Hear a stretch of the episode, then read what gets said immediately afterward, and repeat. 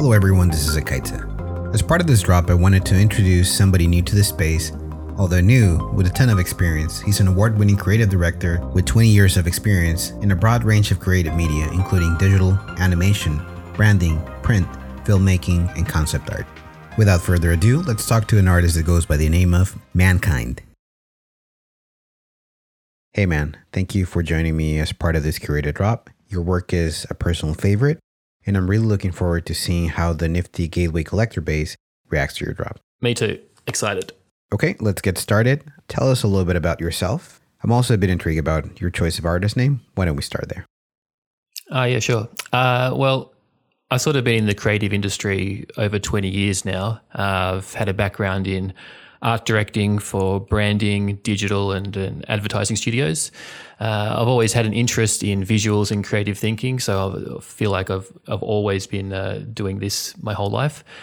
Uh, a, a, bit of a background to the, the pseudonym or the handle I, I go by on Instagram. Um, sort of a few years ago in 2017, I had a, a near death experience concerning my health. And following that, the year following, I had a pretty decent mental struggle with a, sort of a midlife existential crisis. And to helping me through that, during that, I found a book by Leo Tolstoy called A Confession. And reading that, he sort of echoed my struggles at the time. And he found himself asking, since death was inevitable, what's the meaning of life? Um, and they really resonated with me at the time. And so I still have days I struggle, but coming out of the other end of all of that, I sort of I now know that the struggle is worth the fight because the answer I found was hope.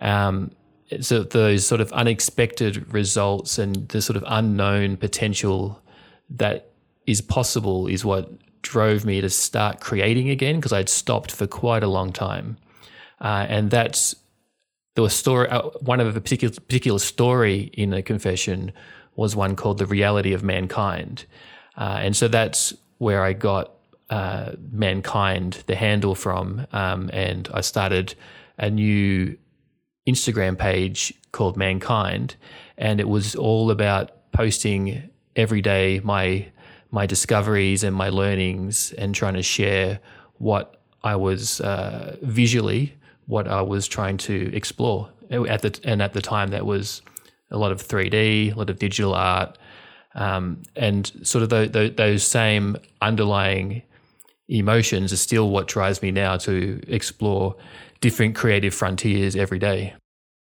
Very interesting. So it seems like you went through a journey of seeking answers, and something very positive came out of it. Yeah, yeah, definitely. I'm, you know, thankful for everything that that I've gone through. Um, I'm sure for many artists it's the same, but they go through their own personal journeys with whatever they're trying to create. Um, and that's important to go through and to, to, to, make your way through it and come out the other side. And you always learn something. You know, you, you win or you learn. Hey man, so how I learned about you is because now that anybody tokenizes a skull, it finds its way to me. I'm not sure how I became the skull guy but it is what it is. And you tokenized one specific school. I think it was your first artwork on Super Rare, which is Strawberries and Cream, I believe it's the name, uh, the piece that Matt Kane owns. And coincidentally, around the same time, you reached out for a trade. So I went to your website and I saw your visual diary, which was incredible. I was uh, fascinated with it. I immediately liked a couple of more of the muted styles, heavy texture busts, I remember. And then you have a, a more funny side, which is one specific piece that I'm thinking about is a balloon with a heart and a paperweight on the bottom. And as an artist, it's really hard to maintain such a wide variety of styles and still be effective and maintain the same quality, but you're able to pull it through. I uh, appreciate it. Look, look, I sometimes get jealous of artists or designers that have a particular style or, or, or theme. You, you, know, you look at one person uh, and you like that's the kind of art that they make. They don't make anything else. It's just you know, uh, I'm and I've I've rationalized with myself that I'm not that kind of artist. My art is about discovery and exploring. So if I'm trying to explore a particular idea, I, I go in that direction 100%. And that could be, you know, you're referencing probably the Instagram post. I've got some on there which are stupid puppets, you know, miming to things. I've got uh, um, cute uh, sort of anime 3D character style things. uh, and then I've got other more darker uh, landscapes and cyberpunk type of stuff. Uh, so when I decide I'm going to explore something, I, I, tend to sort of riff on that for a few weeks at a time, and then my focus shifts. And uh, sometimes it's not even visually based. I, you know, I, I learned how to code Python last year to do a particular project I was trying to do. Uh, eh, so if I'm if I'm not growing and learning and exploring, then I don't feel like I'm doing good enough.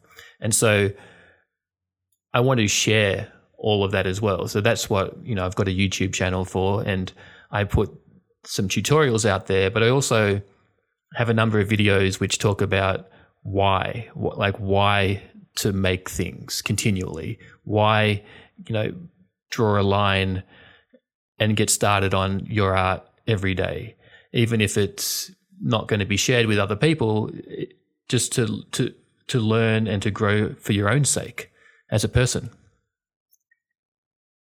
I agree 100% with what you say because I, I look at my early work, man, I, I want to burn it all. Like the, especially the first 20 pieces.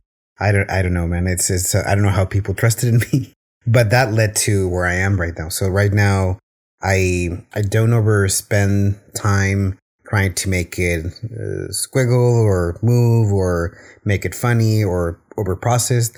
I fall in love with certain textures. I fall in love with certain lights and reflections.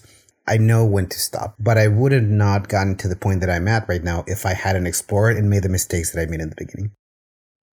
Yeah, yeah, for sure. M- mistakes are all part of it, and and even though I don't say I have a particular style, I definitely find I have themes coming through in my art all the time. Uh, it, it's all it's always like um, this these themes of the balance of light and dark, of life and death, or mystery and control. It's whenever I'm doing something that always comes through, and the idea, like you said, of making mistakes. Uh, I've got a lot of pieces where I like I start with a uh, for, for instance some of my popular pieces I've got of uh, hands that have these paint poured um, thing, things over them and they started with a physical organic paint pouring process and that's sort of chaotic and I, uncontrollable and I, I don't know what's going to happen and what's going to come out of that and I photographed those and then I placed them on these hands which are generated in 3D which is really controlled and technical and you control the lighting and so it's the the mixture of those two which in that particular piece or stage I was going through, which is what I was exploring the, the sort of the chaos and the control and the, the, putting those two together. And so mistakes are just as important as the successes you have. Absolutely. And then with your background and experience, what made tokenizing art the logical next step for you? Uh, in 2014, I think, is when I first got into Bitcoin and I heard about um, crypto. Uh, and I, you know, I, I, made my first endeavors into into it. It was pretty limited at the stage. You know, for, bought my first Bitcoin and and I and I sort of forgot about it for a few years, and then obviously I rediscovered it in 2017 at the hype. You know, at the at the peak. And I have to admit, I slept on Ethereum for several years. Uh, so and it was only until earlier this year, uh, around when COVID was starting, the sort of March, uh, that I started seeing hashtag crypto art appearing in my feed. And I thought, what? And then when I started looking into it, I was like, this is finally an easy way to for me to combine art and crypto and two things I was interested in and I was like I'm in I was totally in and then from there, I just started experimenting and discovering, you know, ERC20 tokens and the, benefits and, and, and how uh, they can all go together. So that's what sort of brought me into the space. Very cool. So we followed a similar path in the sense that it was a bit of discovery, then understanding the issues that it solves in terms of provenance, in terms of traceability, in terms of digital ownership, with the added benefit of now being able to connect with your collector that in the physical space is very hard to do. And lucky enough, uh, the space is growing, and then people with a lot of talent are coming in.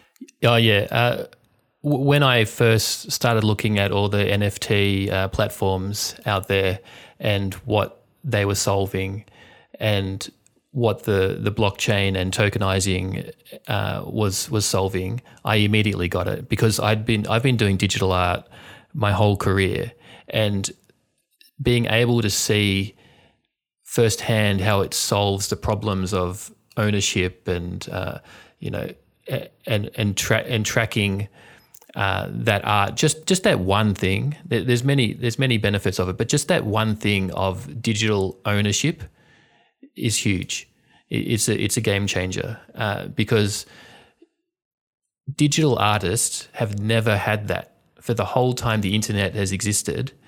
It anyone has been able to reproduce or copy their their their, their digital art, and it is identical to the the first one that they released, and there is no way of determining which one uh, is the sort of an authentic version of it and and this and this is a, a big step towards towards that.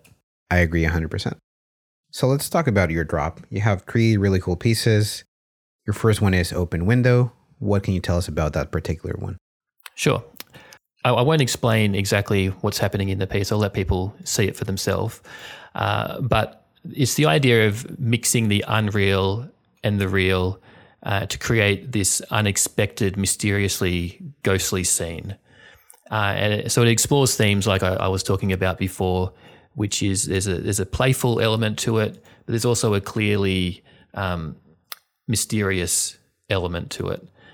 Uh, it. It's one that is one of my more popular motion pieces on uh, on Instagram. It got featured in um, uh, an Instagram magazine called My Art Is Real. Uh, they have over a quarter of a million followers. Uh, so it's it's been seen a, a, little bit around the traps, but um, it's definitely one people sort of resonate with the sort of eeriness of it, and it that sort of seems appropriate for uh, the, the Halloween period that we're that we're releasing. All right, perfect. The next one down is Window Light. This one is a particular favorite of mine. Proportion wise, movement, everything satisfies my visual needs. What can you tell us about this one? Uh, yeah, so this was um, it's a, a, reinterpretation. I've sort of updated the interpretation from a, a, another work that I had on Instagram that was featured in a magazine called Ignant. Um, they have over eight hundred thousand followers, uh, and it's about things constantly change. So there's, there's this chaos of the wind blowing this cloth, and then we have a, a changing light where we can see things differently. So we can't control the wind. We can't control what comes at us in life, but we can control how we perceive it. So the way we look at things, uh, what, what we believe drives what we perceive. That chaos is natural. How we uh, perceive it and how we shine a light on it and how we see it is is important. How we perceive things. Then the last one in the set is Lost Dancer, which kind of follows the same theme, but then once you start seeing movement and the music with it, um, it gives you a different perspective. What can you tell us about this one?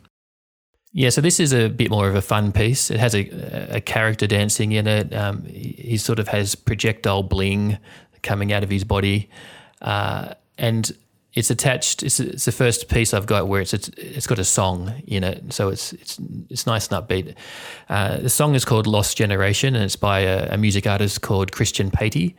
Uh, and I've done a lot of his cover art in the past, and we've collaborated before. So I'm collaborating with him on this. Uh, so the, the, once again, the juxtaposition of the idea or the song, if you listen to the song, it's called Lost Generation. And this character is got bling and he's just sort of carefree dancing throughout his life. And it, so it's, so we've called this one Lost Dancer and it's a bit of a reflection on uh, the crypto crowd. Actually, um, you know, we're all sort of lost. We don't know what we're doing, but we're we're all you know wanting to. Not all, but many of us are sort of uh, crypto Twitter anyway. They like to bling and show off, and they like to meme, and they like to to to trash things and to uh, um, just dance their way through uh, life. Um, but all the while, you know, maybe they or we are the lost generation. So it's it's it's not that deep or meaningful, but there there is that level of meaning behind it. Um, but it's a nice, fun, lighthearted uh, character dancing. Excellent. And then are these all going to be available as editions? Uh, yeah. So yeah, all, all available as uh, limited editions. Uh, there's no one. I'm not releasing any one of ones. Uh, all all editions. Okay, excellent. And how can people find you? How can they get in touch and keep up with the latest work that you produced? Sure. So on Twitter, I'm Rhett, R H E T T. I was early enough in Twitter to be able to get my first name. Uh, on Instagram, uh, the same, uh, Rhett, or but my art uh, handle is Mankind, M A N K I N D. So it's just at Mankind on Instagram. And uh, you can find me on YouTube as well by uh, searching uh, Rhett Dashwood. All right, man. Thank you for your time and your trust. I'm really looking forward to this drop, and I'm keen to see what collectors say about your pieces. Sweet. Really looking forward to it. I appreciate it, man. Thank you.